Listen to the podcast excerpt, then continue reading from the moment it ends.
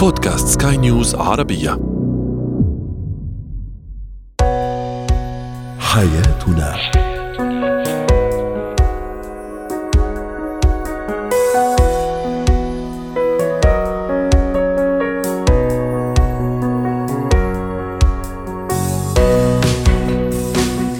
مستمعينا الكرام أهلا بكم معنا إلى حياتنا فضاؤكم اليومي الذي يعنى بشؤون الأسرة وباقي الشؤون الحياتيه الأخرى والذي يمكنكم الاستماع إليه عبر منصة سكاي نيوز dot com slash podcast وباقي منصات سكاي نيوز العربية الأخرى. شاركونا عبر رقم الواتساب 00971 56 188 6223 معي أنا آمال شاب. اليوم نتحدث عن أهمية الامتنان في الحياة الزوجية. ماذا يعني أن أكون ممتن لشريكي لزوجي لزوجتي. هل يعد هذا سر من أسرار النجاح؟ أيضا سنتحدث اليوم عن كيفية التعامل مع الخوف الزائد عند الطفل. وأخيرا ما هو السلام الداخلي وكيف نصل لهذا السلام؟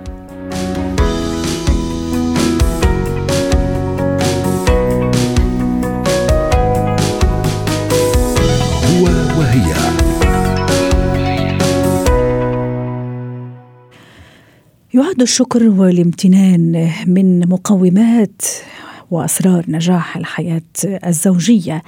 الامتنان والشكر عن طريق البوح بكلمات الشكر والتقدير أيضا ممكن حتى أيضا بالأفعال. كيف يكون ذلك وما هو تأثيره على الحياة الزوجية؟ رحبوا معنا بدكتور خليفة المحرزي رئيس المجلس الاستشاري الأسري. يسعد أوقاتك يا دكتور خليفة. أهلا وسهلا فيك. لماذا أقول لزوجي أني ممتنة أو لزوجتي أني ممتنة؟ وهو عارف أصلا أنه أنا ممتنة وهي عارفة أنه ممتنة. هل في الأمر سر لما أبوح لما أقول؟ كلمة ممتن كلمة شكرا تحتوي على أربعة أحرف لكن لها مفعول سحري في أي علاقة وخاصة بين الأزواج. كلمة امتنان أو شكرا تلخص مدى تقدير ومحبة الشخص تجاه شريكه بشكل قوي. كلمة امتنان أيضا هي تعبير عن مدى المحبة ومدى التمكين والاحترام المتبادل بين الشريكين. تخيل نحن بعد رجوع الرجل إلى إلى بيته من عمل شاق أو بعد دخول الزوجة للبيت بعد يوم مرهق في شراء طلبات البيت. آه كلمة شكرا لتعبك شكرا لوجودك في حياتنا. هذه الكلمات كما أثبتت الدراسات تعطي دافع عاطفي كبير جدا وتساعد على تمتين العلاقة الزوجية بدلا من استهلال الطرف الآخر ببوابل من الشكاوي والتذمر. المشكلة العلاقات المحتقنة في الوقت الحالي من أسباب هذا الاحتقان غياب ثقافة تبادل الامتنان والشكر بين الأزواج. أيوه ما دام نحكي على هالثقافه دكتور خليفة إيش هي أشكال الامتنان؟ هل عندها أشكال؟ هل عندها ألوان خلينا نقول؟ هل عندها زوايا مختلفة؟ ممكن أنا ممتن لزوجي أو ممتن لزوجتي وما أعرف أعبر أو ما أعرف أقول. هل هو دائما بكلمات؟ هل هو ببوح؟ كيف يكون هذا الامتنان؟ هل كمان حسب شخصية هذا الشريك شخصية الطرف الآخر؟ إيش العوامل اللي تدخل في هذا الموضوع؟ الامتنان وهذا من أهم الوصايا اللي نعطيها للحالات الأسرية أن يتعلم الإنسان فن الشكر والتعبير. مفهوم الشكر يجعل الإنسان راضي عن حياته والأشخاص الذين يعيشون معه الذين يشكلون بيئته. فبالتالي هنالك لها أشكال كثيرة جدا ولعل من أفضلها هو التعبير اللفظي، هذا أفضل طريقة أن الإنسان يعرف مدى احترامه ومحبة وتقدير الطرف الثاني لجهوده التي يقوم بها. فبالتالي التعبير اللفظي هي الأقوى ثم يأتي التعبير السلوكي. اللي نسميه التعبير اللمسي. يأتي بالاحتضان بالطبطبة بالمسح على الرأس بالأخذ بالكفين بالقبلة على الخدين. هذه الممارسات السلوكية تعطي أيضا نتيجة في المرتبة الثانية ثم تأتي في المرتبة الثالثة اللي نسميه التعبير الكتابي إما على الورقة أو عن طريق المسج أو عن طريق وسائل التواصل وقد تأتي أيضا بالتعبير عن تقديم خدمة معينة للشريك الآخر. فهي تأتي على مستويات لكن يفضل دائما هو التركيز على التعبير اللفظي لأنها تعطي نتائج جدا مفعولة كما أثبتت الدراسات. رائع وحتى أحيانا دكتور ممكن نسمع كثير من من الزوجات مثلا والأزواج كمان ممكن يقول لك أنا أبوح أو أنا أعبر كزوجة أو كزوج ودائما أحاول إني يعني أنقل هذا المشاعر ويعني أعلم أو اعود مش أعلم اعود الطرف الآخر على إنه يتقبلها وإنه كمان يخليها طريقة وأسلوب حياة بيني وبينه. فعلا هذا الأمر هل يعني هل هو بمثابة عدوى لكن عدوى جميلة إذا أنا حاولت مرة ومرتين وثلاثة حتى إذا ما لقيت استجابة يمكن في المرة الأولى في المرة الثانية لكن مع المحاولة مع المداومة خلينا نقول على هذا الموضوع خلاص تصير ثقافة بيني وبين الزوج أو بين بينه وبين الزوجة. هي شوفي طبيعة الإنسان إنه كثير الانتقاد بطبعه خاصة كثير من البشر يعيشون في حالة من الصراع المستمر مع من حولهم ومع أنفسهم في الأساس. فنجد في بعض الأزواج أو بعض الزوجات في حالة من عدم الاستقرار الانفعالي، الاستقرار النفسي، الاستقرار العاطفي، فهنالك شيء دائما ما يفسد لوحة حياته الجميلة وهو تذمره المتواصل.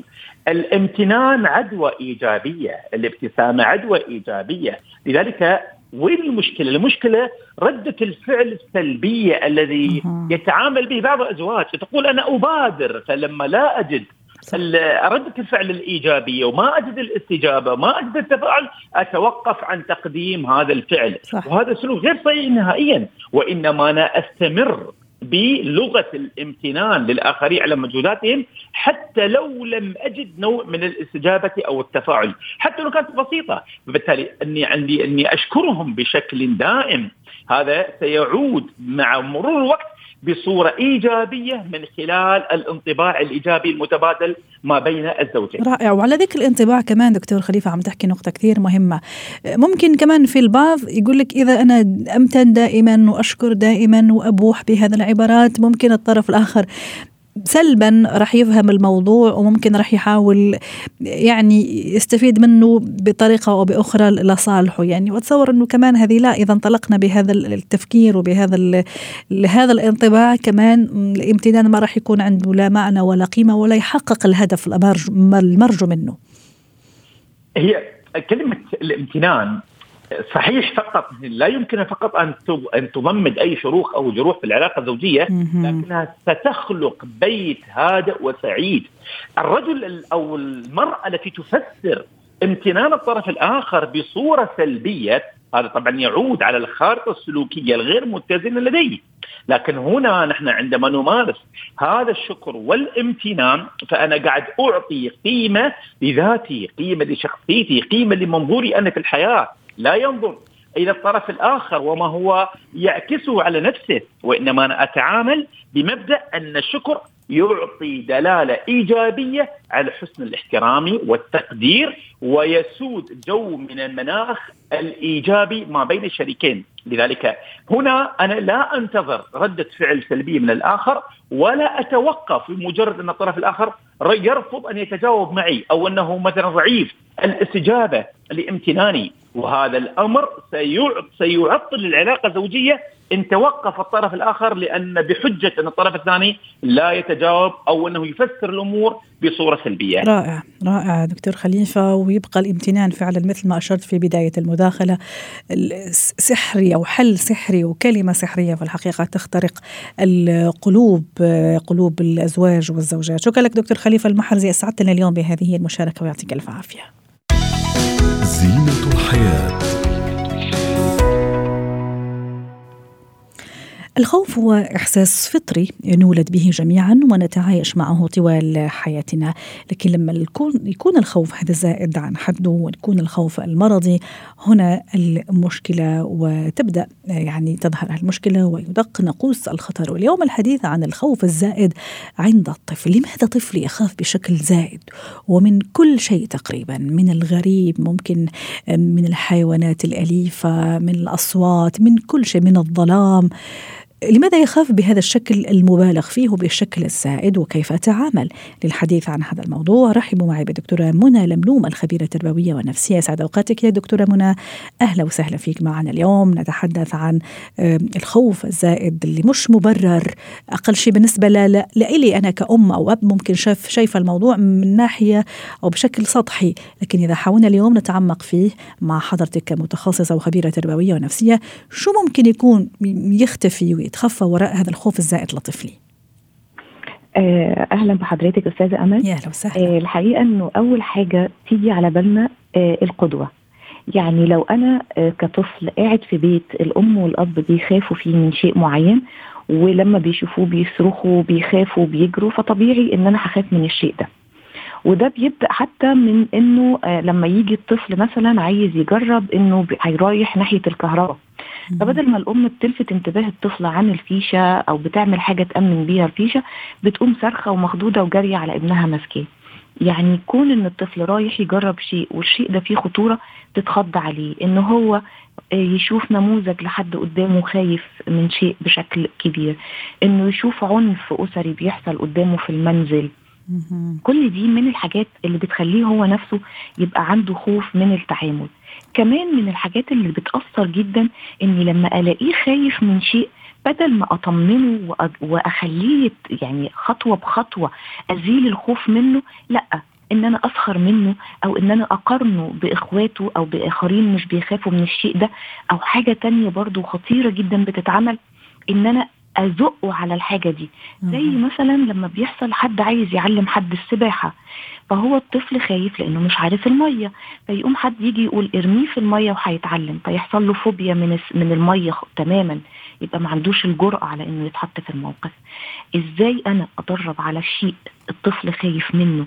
ده جزء من الحل أو جزء يزود من المشكلة ومن حجمها ويخليها تتضاعف أضعاف كبيرة جدا. رائع. راح أضيف لهذا الكلام الجميل والمنطقي والمتسلسل اللي عم تحكيه حضرتك دكتورة منى موضوع تهديد الطفل كمان بالعقاب، أتصور إنه هذه كمان تزيد من رعبه ومن خوفه، ما رأيك؟ أكيد أتفق مع حضرتك تماما لأنه أنا لما هاجي أهدد الطفل أنا دلوقتي معدي من مكان وفيه حيوانات واجي أقول له إذا أنت عملت كده الكلب هيهجم عليك. مثلا أنا كده خوفته زيادة. صح. أو إذا أنت عديت من جنب الكلب وما عملتش حاجة أنا هكافئك. أو إذا عديت منه وصرخت أنا همنع عنك المصروف أنا هضربك. آه أنا هعمل أي نوع من أنواع العقاب. كل الحاجات دي هتخلي خوفه يزيد. لأنه زي ما حضرتك عارفة إحنا كنا بنقول إنه لازم أطمنه بالتدريج. فلما أنا هحط عليه عقاب وهو مش قادر يتد... يعني يتجاوز خوفه ده بشكل شخصي يعني لوحده يقدر يعمل ده فهو محتاج دعمي فأنا بعمل لود إضافي عليه. صح. وبرده في الحالة دي الكبير لازم يكون مدرك إنه هو كإنسان ناضج وكبير عنده مخاوف. فلازم زي ما هو عايز من الآخرين تتقبل المخاوف بتاعته ويحسنوا التعامل معاها. صح. لازم هو يفكر بنفس الطريقة إزاي يساعد الطفل ده إنه يتجاوز مش إنه يبقى لود إضافي على رائع. يعني فكرة عدم تجاهل هذا الشعور شعور بالخوف نقطة أساسية وبداية أساسية ومحورية نحو مساعدته. لأنه أحيانا فعلا دكتورة ممكن ابني يخاف من الضلمه ممكن أقول له يا أخي عم تبالغ أو عرفتي كيف؟ أو يخاف من زي ما تفضلتي حضرتك من حيوان أليف مثلا. أتهمه أو ما أتفهم يعني شو اللي عم يخليه يخاف. فما أخذ هذا المخاوف وهذا الهواجس خلي أقول بجدية. ممكن أتجاهلها ممكن أقلل منها عرفتي كيف؟ فحضرتك عم تحكي على نقطة صراحة كثير مهمه أحيانا مشاهدة الأطفال كمان دكتورة منى اللي أفلام رعب حتى كرتون كمان إيه ومشاهد عنف اللي صارت في الحقيقة عم تغزو يعني تلفزيوناتنا وشاشاتنا والآيباد وكل هالوسائل التكنولوجية اللي عم نشوفها في السنوات الأخيرة. هل, هل كمان هذا تشوفيه سبب يقف وراء مشكلة الخوف الزائد عند الطفل؟ أكيد. لأنه آه عايزة أقول لحضرتك حتى الكبار كمان وفي ناس لما بتتفرج على الحاجات دي خاصة لو بالليل ولو قاعدين لوحدهم ممكن ما يعرفوش يناموا وتحصل لهم كوابيس نفس الشيء بيحصل للأطفال ولكن بشكل اكبر لأن الطفل ما عندوش التجارب الكبيرة في الحياة اللي تخليه يقدر يتجاوز المخاوف بشكل زي الكبير. أو يفصل إنه هذا تمثيل مش حقيقة. بالظبط.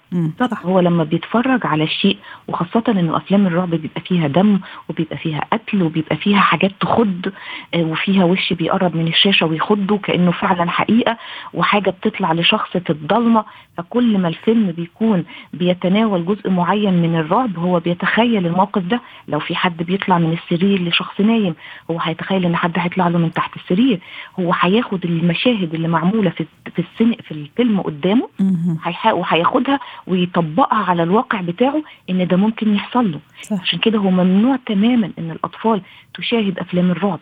ده مش مقبول ولكن للأسف يا استاذه أمل دلوقتي ناس كتيرة بتسمح لأطفالها إنها تتفرج على أفلام رعب وأحيانا بياخدوهم يتفرجوا معاهم على أفلام الرعب. هم مش متخيلين إن هم لو كبار دلوقتي ممكن يكونوا فاهمين وقادرين يفصلوا زي ما حضرتك قلتي الطفل مش هيقدر يفصل. رائع.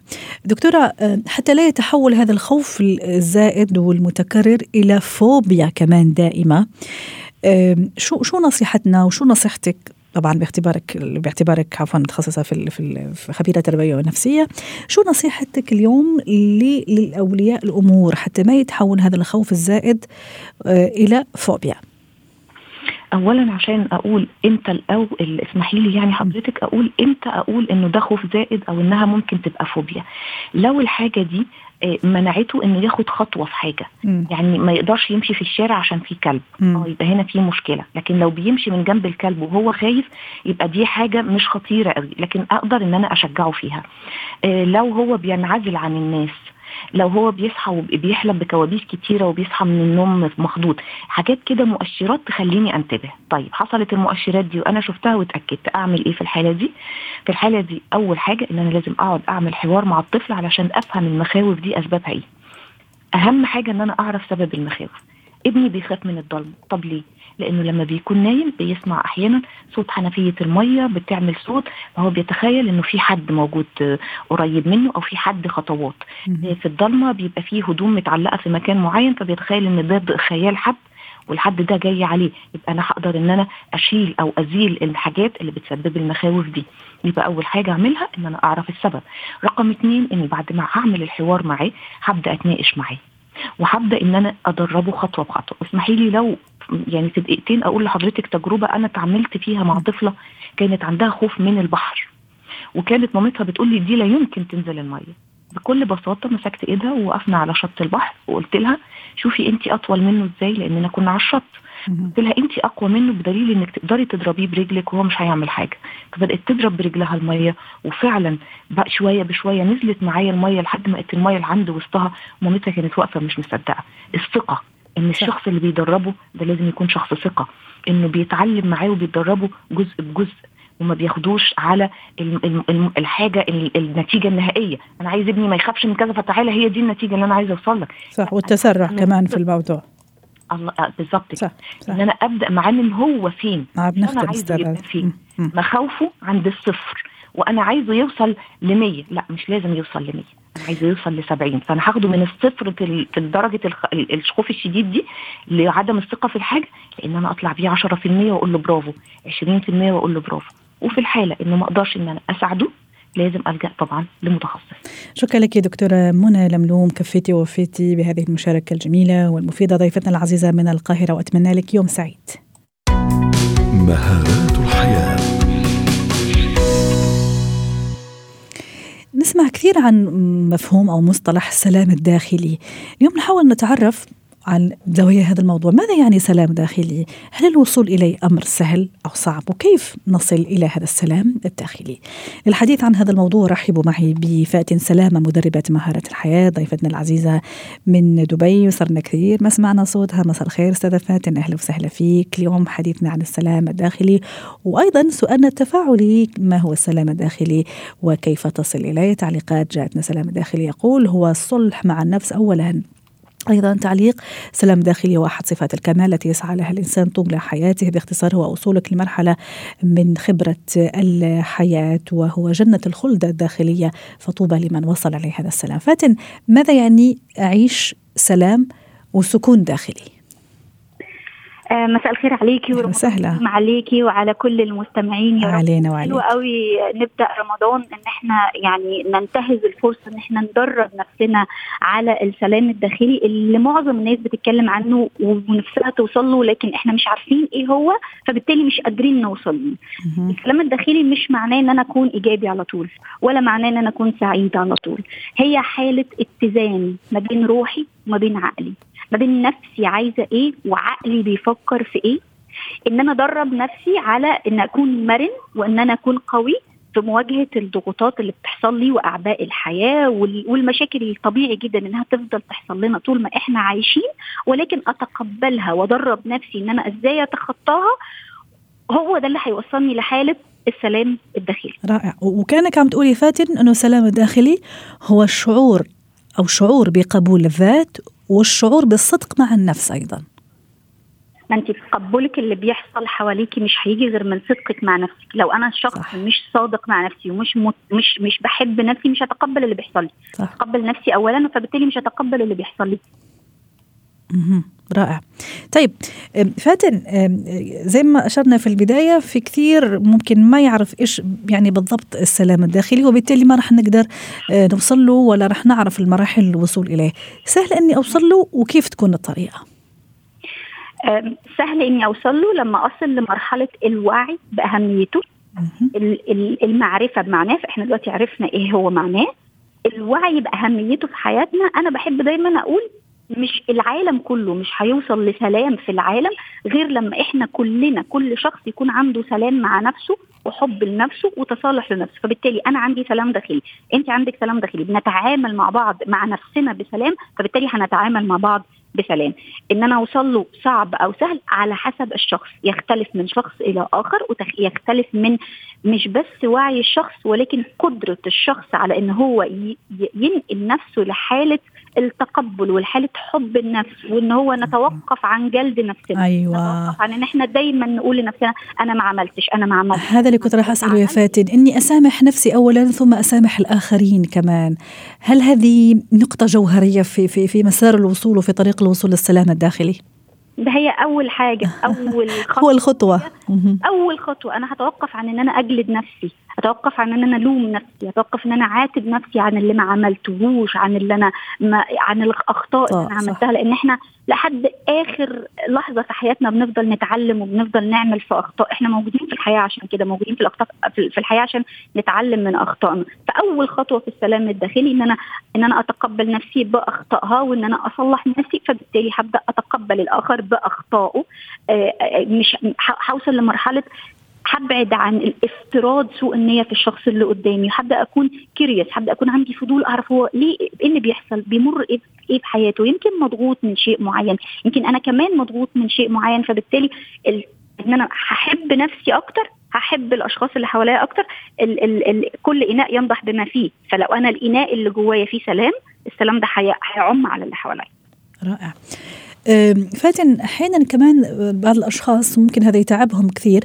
يحاولوا يكونوا أشخاص كاملين أو مثاليين وهذا طبعا ما يصير يعني في النهاية المثالية والكمال كمال لله سبحانه وتعالى. طبعا. هذا كمان لما ما أحاول إني أكون شخص كامل. أنا شخص عندي أخطائي وعندي أشياء أنا محقه فيها عندي سلبياتي وعندي إيجابياتي. متى ما اقتنعت بهالموضوع أكيد كمان راح أشعر بهذا السلام الداخلي حتى وإن كانت الانتقادات كثيرة برا المآخذ كثيرة. برا لكن أنا خلص عارفة أنه أنا ماني شخص مثالي. أحاول طبعا آه، أحاول دائما أن أكون إيجابية أني أكون آه، آه، يعني خيرة أني أقدم فائدة لمجتمعي لنفسي لعائلتي لكن في النهاية ماني كاملة. بس يا الكمال لله وحده. ال perfect people اللي هم ال perfectionist they are not real هم بيتعبوا كمان ها؟ آه الناس الحقيقية هي ناس مش perfect الناس صح. الحقيقية هي ناس بتتعلم وبتغلط زي ما قلت. فأنا من أول خطوات السلام الداخلي زي ما قلنا نتوقف عن جلد ال ال ال ال النفس.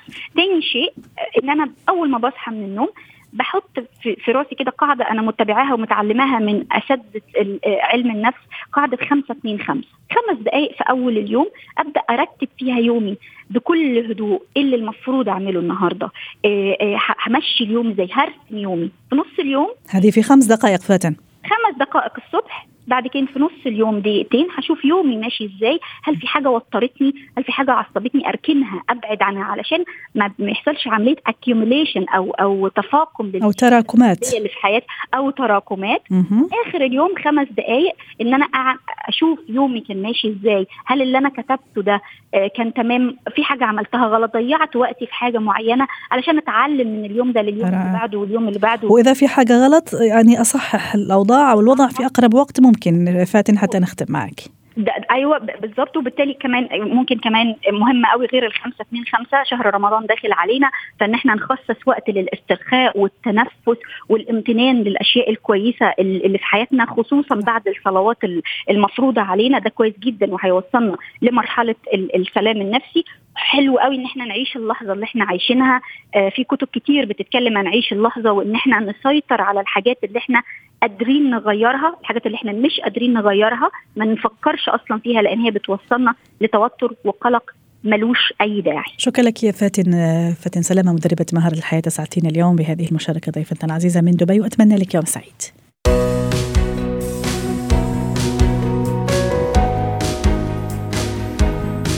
ختام حلقة اليوم من حياتنا شكرا لكم وإلى اللقاء.